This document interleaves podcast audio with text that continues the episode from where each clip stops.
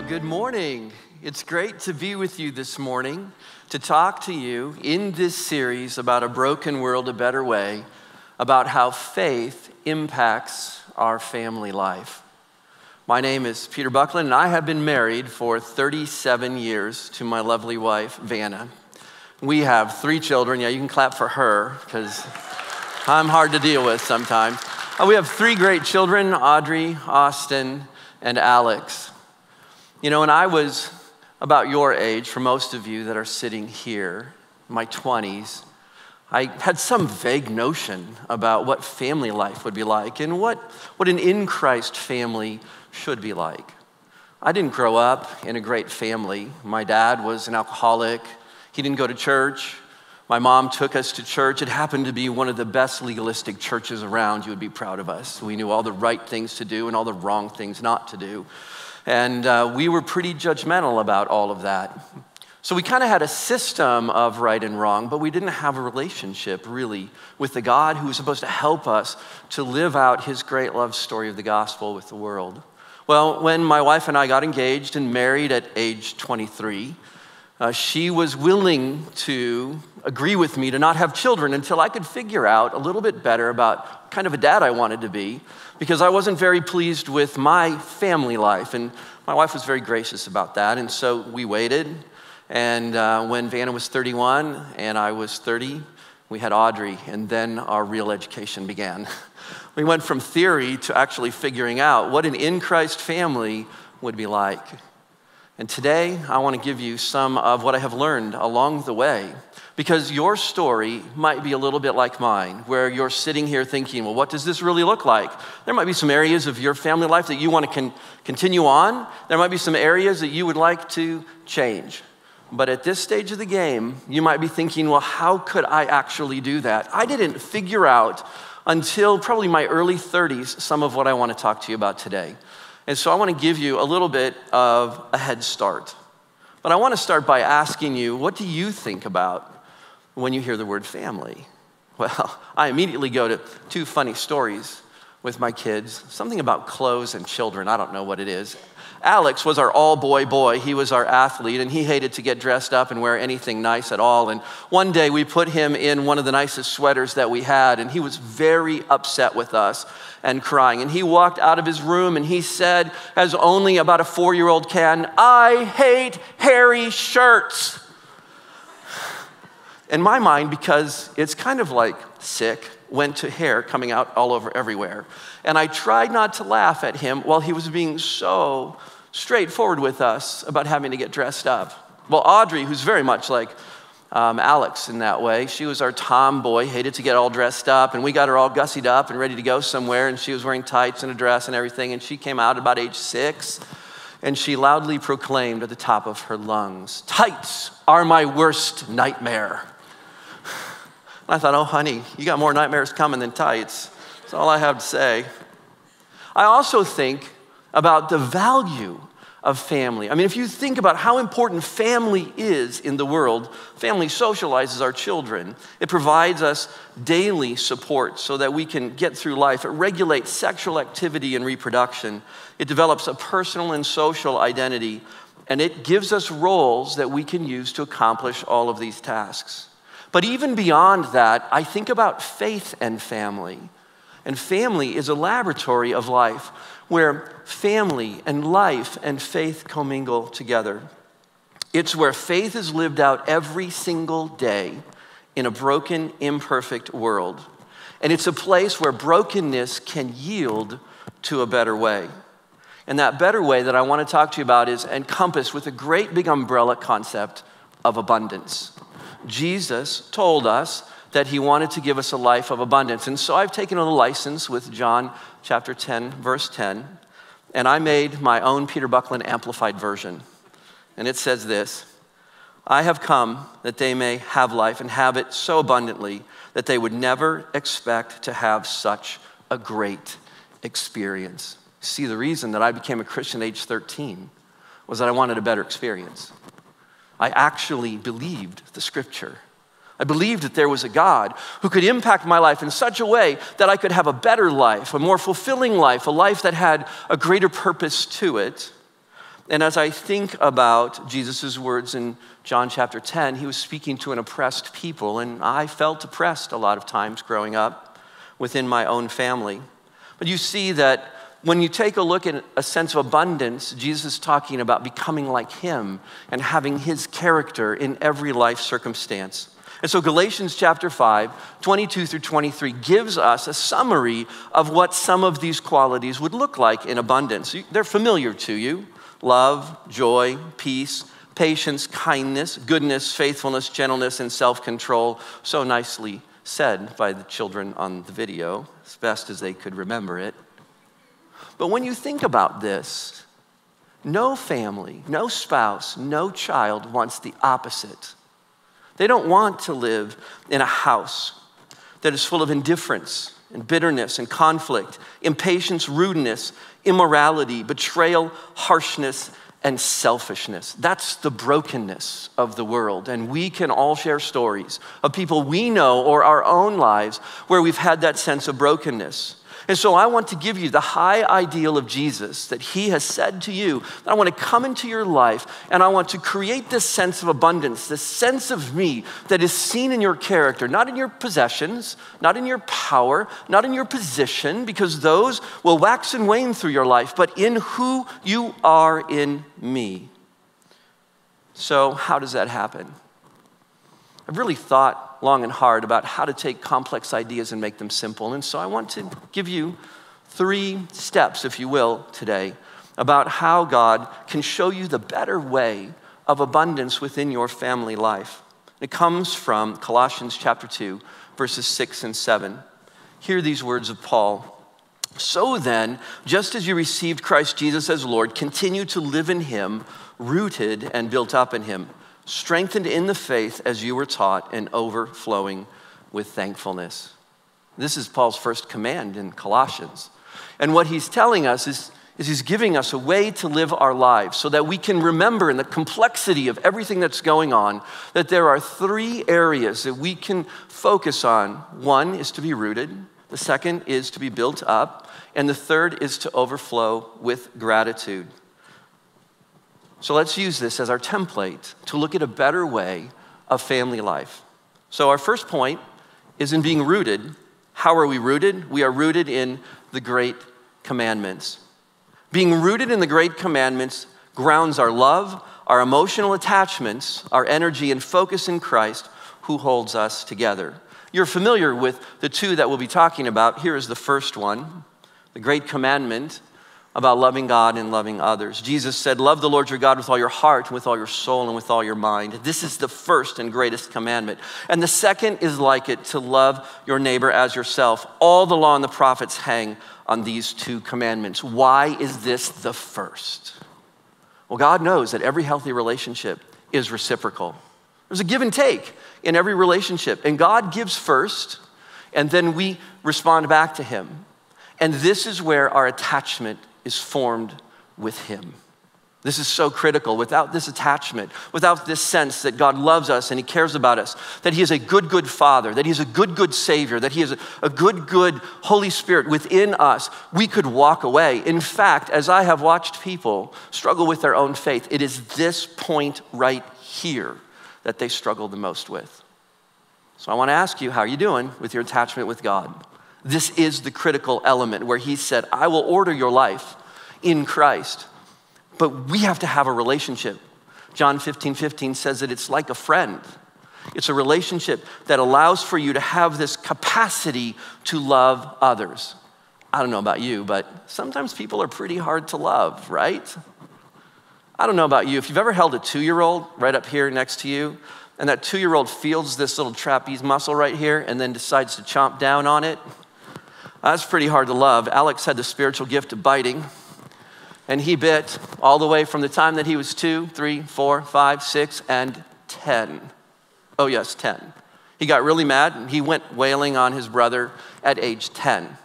I can tell you that I needed to love him more than the way that I felt about him in that moment. You know, you know that our most intimate and closest relationships can bring out the worst in us, right? They absolutely can. And yet we don't ever want to live that way or be that way. Remember the fruit of the Spirit and the opposite. Nobody wants to live in a house of violence. Nobody wants to live in a house of yelling. Yet we can have that emerge within us with the people that we love the most. The reason that God gave us the first and the second greatest commandment was that He knew that this was what would hold us together. Because we would be invested in Him and He would be invested in us and He would help us to grow and be able to move forward. I hate snarky back talk. And as you know, God uses family life to help you to grow in holiness to be like Jesus. So I got a child that had the spiritual gift of snarky backtalk. Oh, yes. Oh, yes. We actually have a contract. It is in my office where I signed it with Austin that I would not yell at him if he would not be snarky and backtalk to me. It is signed, it is sealed, and it is delivered. And I learned how not to yell because I had a snarky back talking son. God will teach you holiness. You don't have to be afraid of your family. You don't have to be afraid of life because God is with you to help you to grow to be like Jesus when you fail. It's not about failing and giving up, it's about recognizing the limitation that you have and that you need the Holy Spirit and God to hold you together.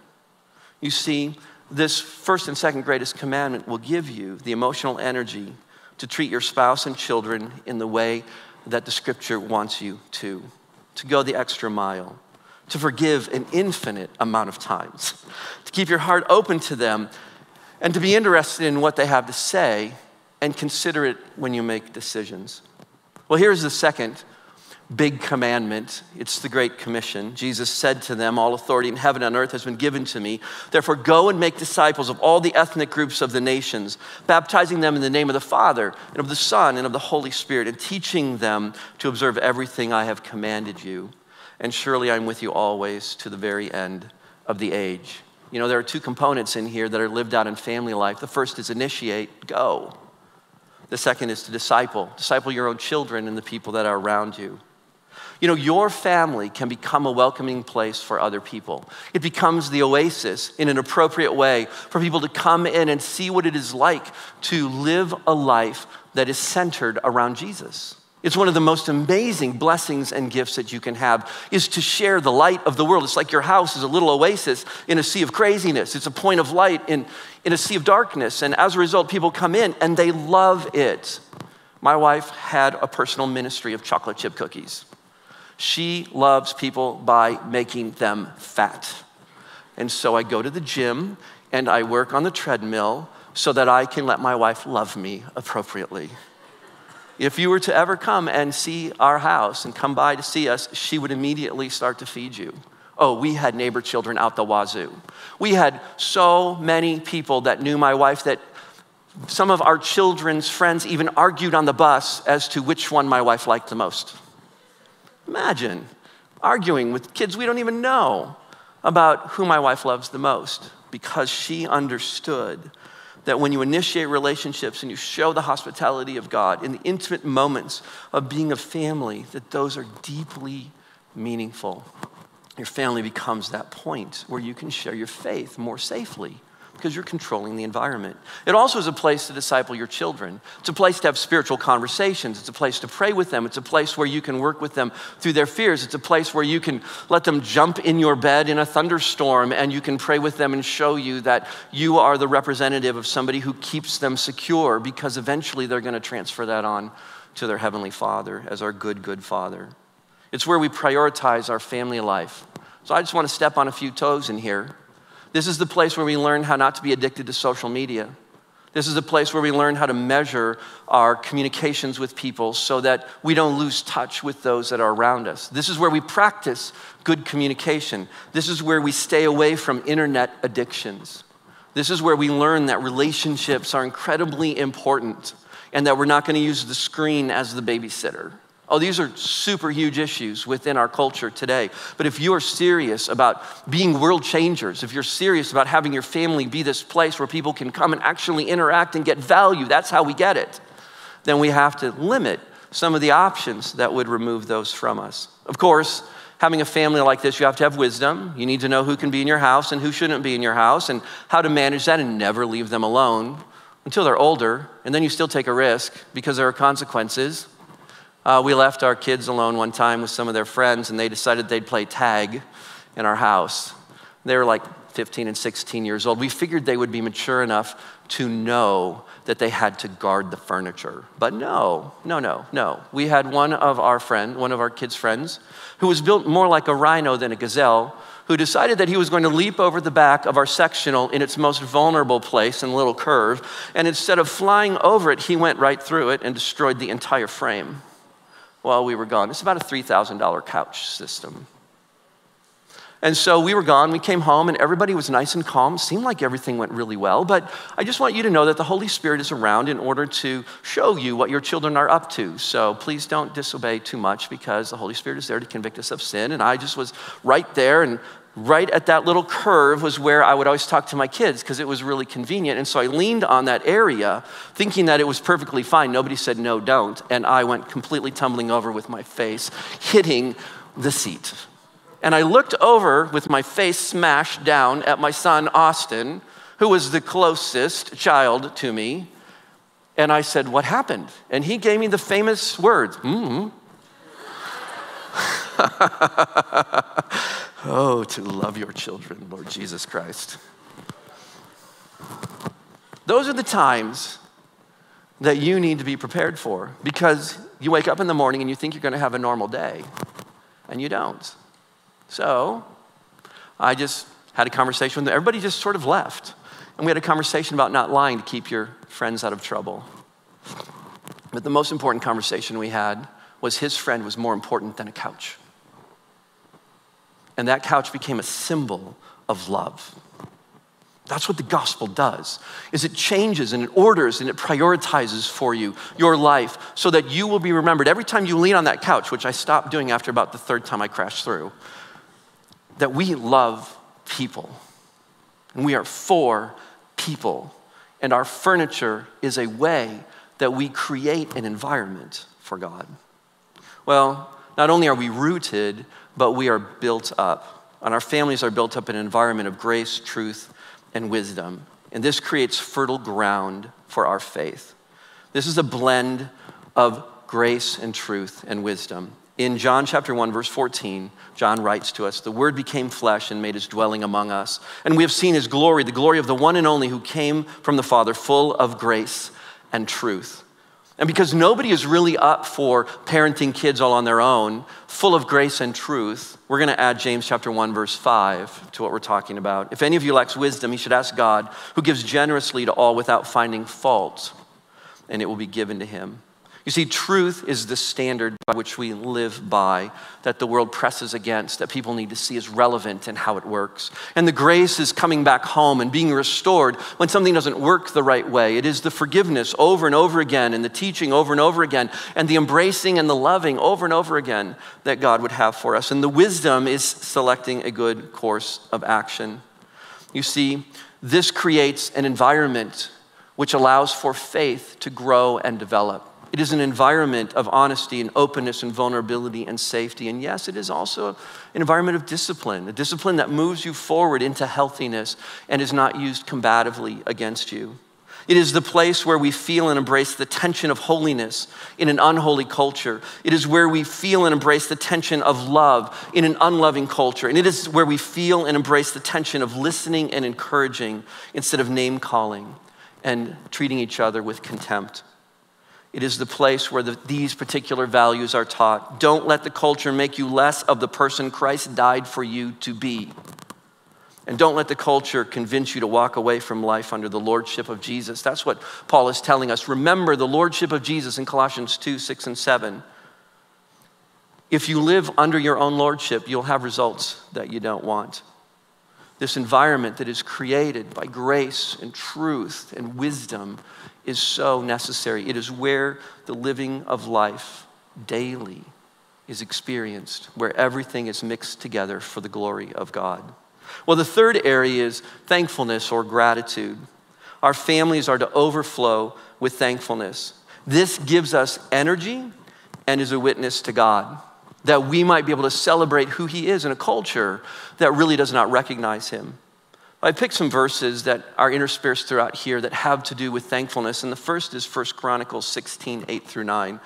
Give thanks to the Lord, call on his name, make known among the nations what he has done. Sing to him, sing praise to him, tell of his wonderful acts. Our homes are the place that we do that first and foremost. It is the place where discipleship happens. It's the place where family worship happens. It is the place where the name of Jesus is glorified on a daily basis for what he is doing and has done and will do in our lives. Robert Emmons, who is the world's premier expert on gratitude, explains that gratitude and thankfulness is comprised of two parts. Listen to this it is the affirmation of goodness. We have a good, good Father God, a good, good Savior, Jesus, and a good, good advocate in the Holy Spirit. And they are worth celebrating is that we have goodness that we can celebrate. And the second is we recognize that the source of this goodness is outside of ourselves. Can't do it all on our own, and we rely on other people. When you are grateful for a friend who listens to you, when you're grateful for a comment given to you that really cheers you, when you're grateful for the way that God helps you, that gratitude forms an emotional foundation for you that gives you energy to keep you moving forward. You see, Gratitude moves us closer to God because we revel in His goodness, and this creates the joy of the Spirit.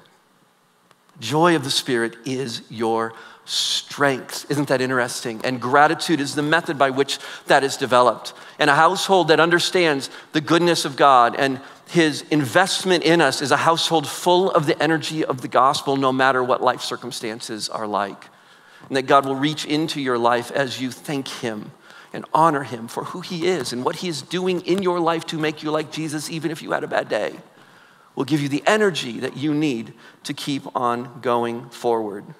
You see, we don't ignore issues in our families. We celebrate the goodness of God while we work through those issues. Because it's way too easy to let the issues of the world make us negative and bitter. You see, family life is where this thankfulness of our salvation and the abiding presence of God meet our challenges. I remember one time that Audrey was super frustrated. She was getting ready to graduate from high school and she didn't get the ACT score that she wanted. And she sat on the edge of her bed and she cried. She's extremely intelligent and she only got a 28. Go figure. She needed at least a 31 to get where she wanted to go. And she had tried and tried and tried and tried and tried. And she was so smart that she was reaching the limits of what she could do on her own. And I remember sitting next to her when she said, Dad, I'm not going to be able to go to college because you can't afford it. And I just kind of chuckled, you know, and said, Well, that's okay. You know, you see our house, we can go into Hawk, we'll live in a tent, it'll be fine. And I said, You know, you have one more time to do this. So, how about if we pray about this and you rest? You are smart enough. And if God sees fit to bless you, to get the score that you need, to get the scholarship you want, to go to the school that you are looking at, to do the things for Him that you would like to do, then let it be in His hands because you have tried and you have failed. And she said, okay. So we prayed. I prayed with her um, for the, the two weeks before the test. She got up that morning. She went ahead and took the test and she broke the average and she got a 31 on her ACT. I don't know how this stuff happens, but I know who makes it happen. You see, God is there to respond to us in amazing ways, even in difficult times, so that we can become more and more like Him. We see with eyes beyond the physical world, and our family, our children, need to know that there is somebody who we cannot see who is involved with us. Three more verses to kind of cement this. Psalm 34 8, taste and see that the Lord is good. Blessed is the one who takes refuge in him. Psalm 28 7, the Lord is my strength and my shield. In him my heart trusts, and I am helped. My heart exalts, and my song I give thanks to him. And Philippians 4, 6, and 7. Don't be anxious about anything, but in every situation, by prayer and petition with thanksgiving, present your requests to God, and the peace of God, which transcends all understanding, will guard your hearts and your minds in Christ Jesus. I know that the world is full of anxiety and worry, and we need to talk about that, but please be talking to God about that. For he will, unbeknownst to you, help work in your soul in ways you can't see to help bring you to the place that you need to be, even if it takes longer than what you want. You see, eyes of faith don't ever give up on him, even when he moves more slowly than what we would like. Well, I know that even with an environment like this, with a family like this, that there are no guarantees that our children are going to be faithful. There are no guarantees that our spouse is going to stay with God for a lifetime. And I need to admit to you that when this happens, this is when we get to live out a part of the love story of God that nobody really wants. And it is the love story that is talked about in Luke chapter 15 with the prodigal son and the loving father. You see, even being this close to God and having a relationship with Him, people could still not be attached. I don't know how all of that happens, but it does, and we see it. And people move away and they, they choose to live under the authority of themselves. And, and while people are in our home, we can kind of work on that. But when they move away, it gets more difficult. And it really reminds us of this parable. And you and I play the role of the good father with our children. And I just want to use the context of kids because while you're thinking about having children, if one of your children begins to stray away, this is your parable. You are the one who loves and waits. You are the one who has open arms. You are the one who still initiates a good conversation. You are the one who takes these values and finds a way to make that work for your child while your child is the prodigal. You see, we keep the hospitality of God alive in our hearts even when we watch and wait. We live the way back home so that when our children or whoever it is that we're working with comes and sees us, they still see the same amazing environment. God doesn't change. God receives us and God loves us and God cares us, and we keep working on that over and over again. And what I have noticed is that sometimes people get upset with how much a prodigal is loved and cared about.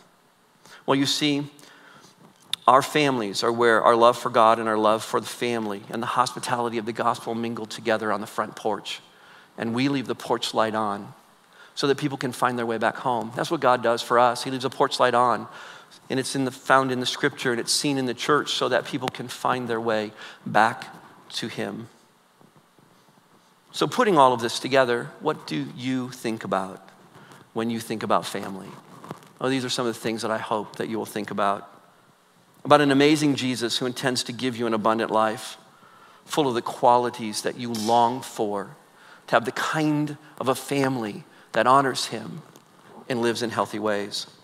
I want you to think about an amazing Jesus who meets us in our love for him and offers to give us a hospitable heart so that we can invite other people into the gospel through what we do within our families. I want you to think of an amazing Jesus who helps to create an environment of grace, truth, and wisdom wisdom so that you are able to live out your life in a way that makes sense for you and the people around you. I want you to think about an amazing Jesus whose impact is so great that you overflow with gratitude for what he has done, what he is doing, and what he will do in your life and in your family life, no matter what. I want you to think about an amazing Jesus who helps you keep the porch light on. Porch light on your own heart Porch light on your own church, porch light on your own family, so that when there is stress and strain, because you love God and you love the prodigal, and you have an environment of grace and truth and hospitality, hospitality and wisdom, that you're ready to have that person experience it all over again. You see, this is the way that the broken way of family life is redeemed into the better way under the lordship of Jesus Christ.